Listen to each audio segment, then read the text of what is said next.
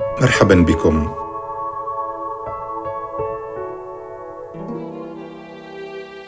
مرحبا بكم في بودكاست ورق. هذه الحلقة أحدثكم عن كتاب بحار ومرافق لهدى الخواجة وهي كاتبة بحرينية. ومرافئها بدأت من البحرين ولدت في البحرين في عام 1960 هناك حيث المنامة حيث ميناء المنامة حيث مرفأ المنامة أو كما يسمى في البحرين فرضة المنامة هناك تفتح وعيها تفتحت تجربتها شاهدت الأجناس المختلفة والتجارب المختلفة في مدينتها المفتوحة على ميناء العالم إذ أن العالم في ذلك الوقت كان يعتبر الخليج ويعتبر البحرين ميناء للتبادل التجاري والتبادل الثقافي وصلة وصل بين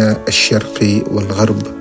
هناك كانت هدى تنسج خيوط تجربتها الأولى في مدينة المنامة التي كانت فيها المساجد والمآتم والكنائس مجاورة لبعضها. خطت خطواتها الأولى نحو كنيسة القلب المقدس وهي المسلمة الشيعية. هناك أخذها أبوها لتكون في روضة الأطفال.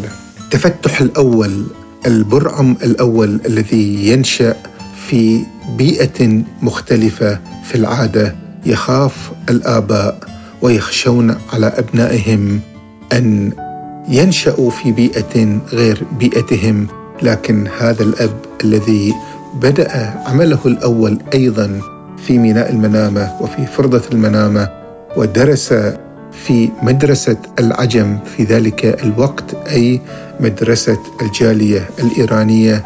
كانت لديه الشجاعة ولديه الثقة أن ابنته ستتربى وتتعلم وتكتسب خبرة تضاف إلى خبرة أبيها وخبرة والدتها.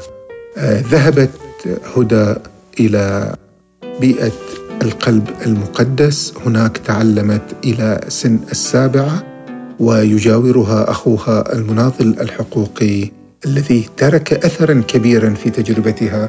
عبد الهادي الخواجة ينسجان معا هناك تجربة فريدة يتعرفان على عالم الراهبات وعالم الكتابة وعالم القراءة.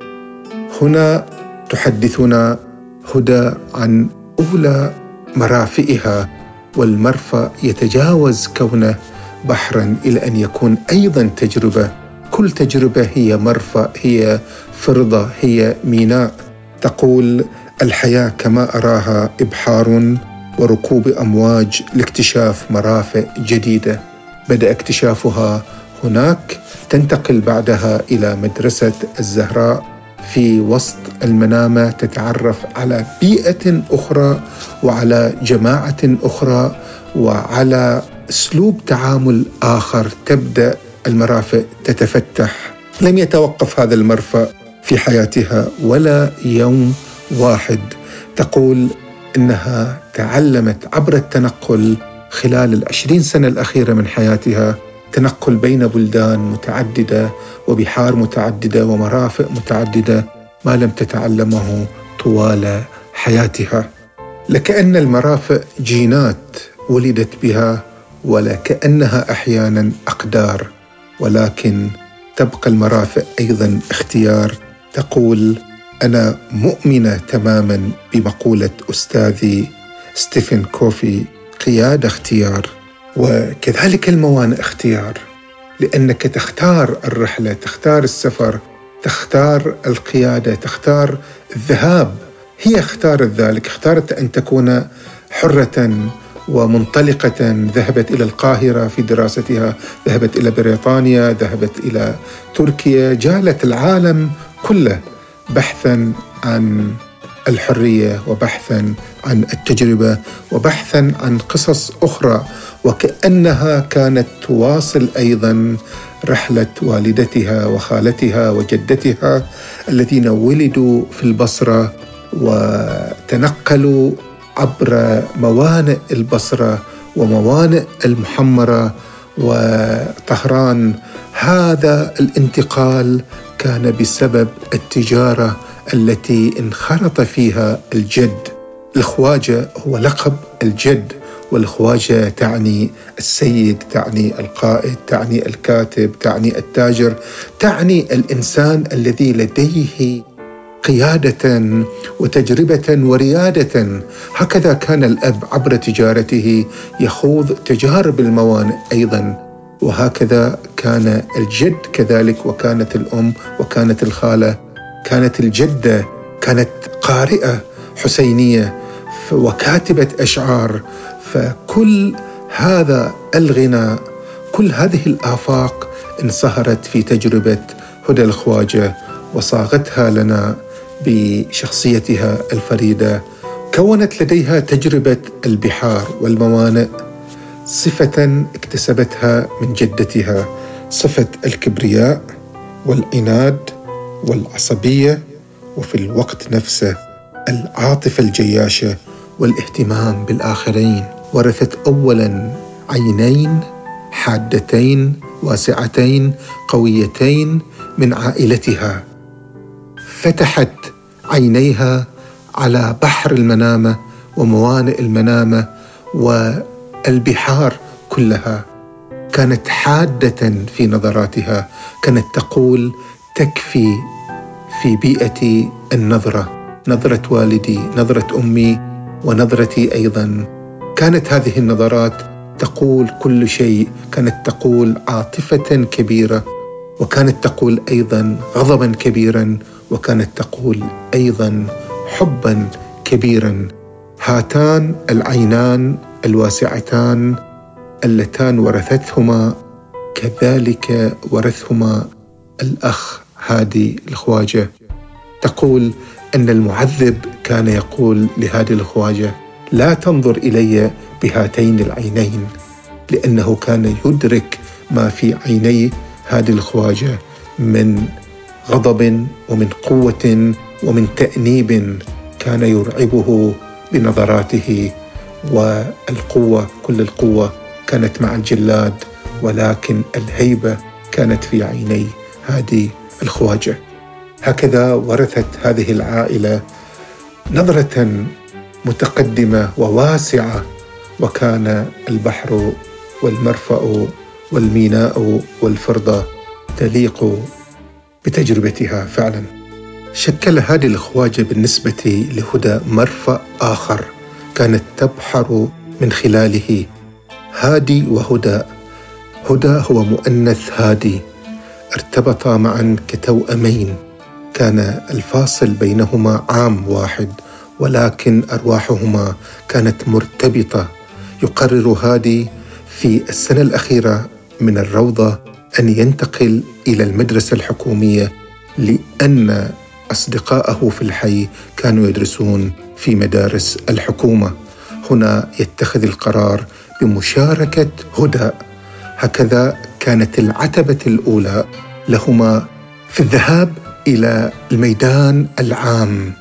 الارتباط بالميدان العام جعل منهما قريبين من قضايا الناس.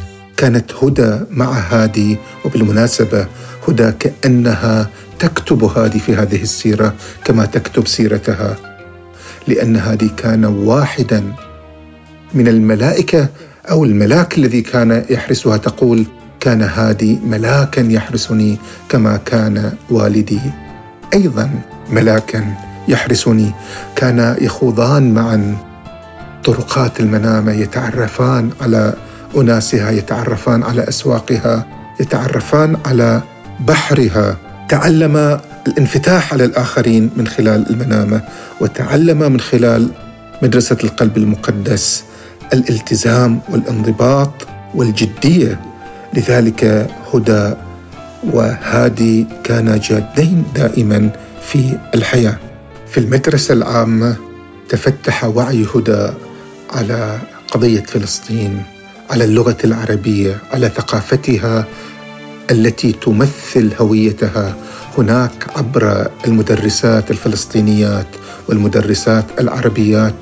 تعلمت عشق اللغة العربية وعشق فلسطين وظلت هذه القضية ملازمة لها وملازمة كذلك لهادي ينتقل هادي بعد ذلك إلى المدرسة الثانوية.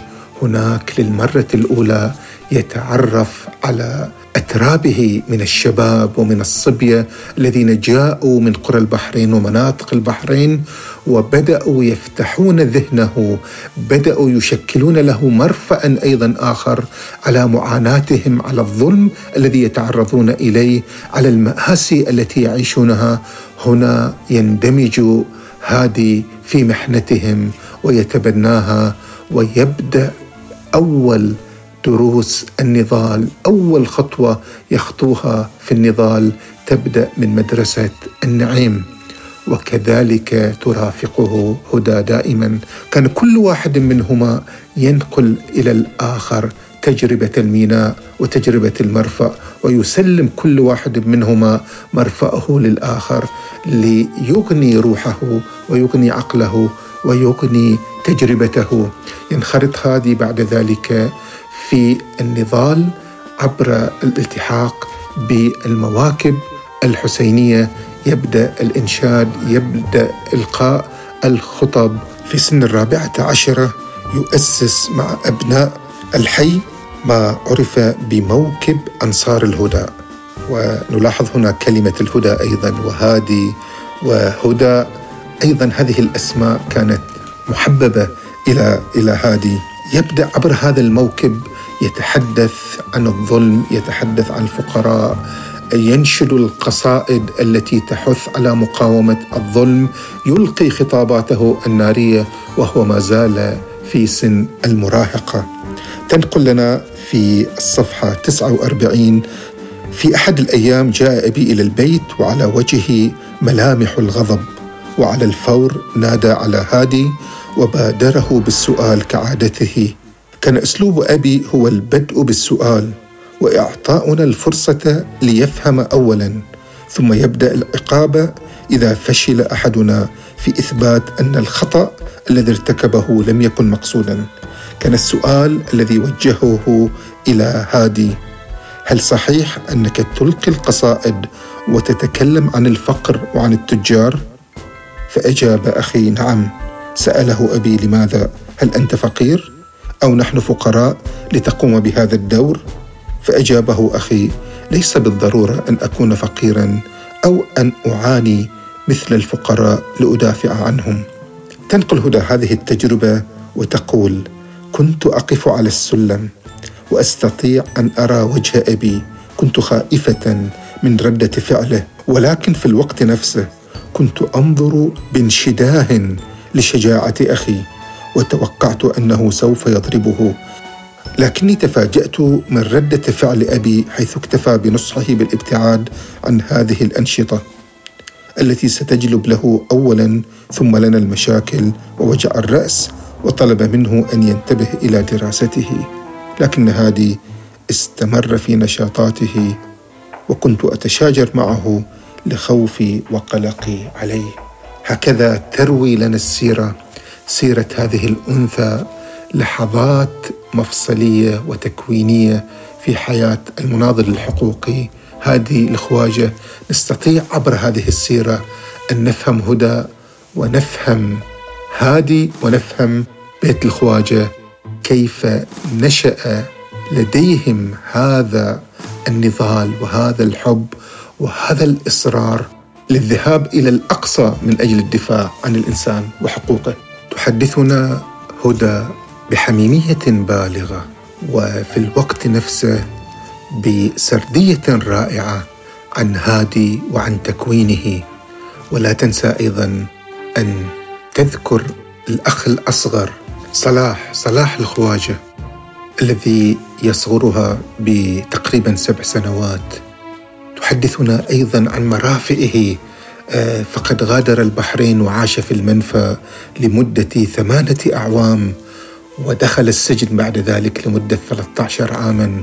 إنها تجربة قاسية تجربة السجون لإخوتها والعذابات والمنافي أخذت من روح هدى أخذت الكثير ومنحتها القوة أيضا.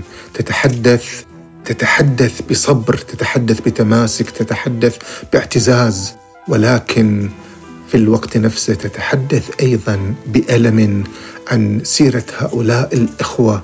تحدثنا عن سيرة هادي الذي وصل إلى الدنمارك في أوائل التسعينيات وكيف حين تمكنت من الوصول إليه. كان لقاء صادما. لم تكن تتوقع أن تجد أخاها في مخيمات اللاجئين. كانت صدمة الأب شديدة. كانت الأوضاع مزرية. لم تكن العائلة تتوقع أن يعيش ابنها في المخيمات. تحدثنا هدى عن هذا اللقاء الأليم. تقول أمي طلبت مغادرة المكان. وأبي أحس فجأة بدوار وألم في إحدى عينيه طلب أخي له الإسعاف. ونقل إلى المستشفى شخص الأطباء حالته بأنها جلطة دماغية كانت الصدمة شديدة. بقى أبي في المستشفى لمدة شهر. عدت من الدنمارك إلى الوطن وقد تغيرت الكثير من قناعاتي فلم أعد كما كنت قبل سفري. ما رأيته من حال أخي وحال اللاجئين. غير منظوري إلى الحياة إلى الأبد. هكذا عادت هدى ولكن بمنظور آخر أخذها المرفأ إلى مكان آخر. هكذا تعمل المرافق أو كما نقول نحن وهي كلمة عربية. هكذا تعمل الفرضة. الفرضة فرضة البحر هي محط السفن وفرضة الباب هي الخشبة. التي يدور عليها وفرضه الدواء هي محل المداد أي المحبرة. هكذا الفرضة أو الميناء ندور عبرها وتدور تجربتنا عبرها وتتفتح تجربتنا عبرها كما يتفتح الباب فرضة الباب. كذلك تدور الكتابة. كتابتنا الآن هدى تكتب هذه التجربة تدونها بمداد الميناء بحبر فرضة الميناء وبالأبواب التي فتحها لها الميناء بالسفن التي غادرت بها. لذلك اختارت هدى أن توقع هذه السيرة على مركب أيضا وفي ميناء أيضا وخارج الوطن أيضا حيث كانت السفينة في إسطنبول هناك.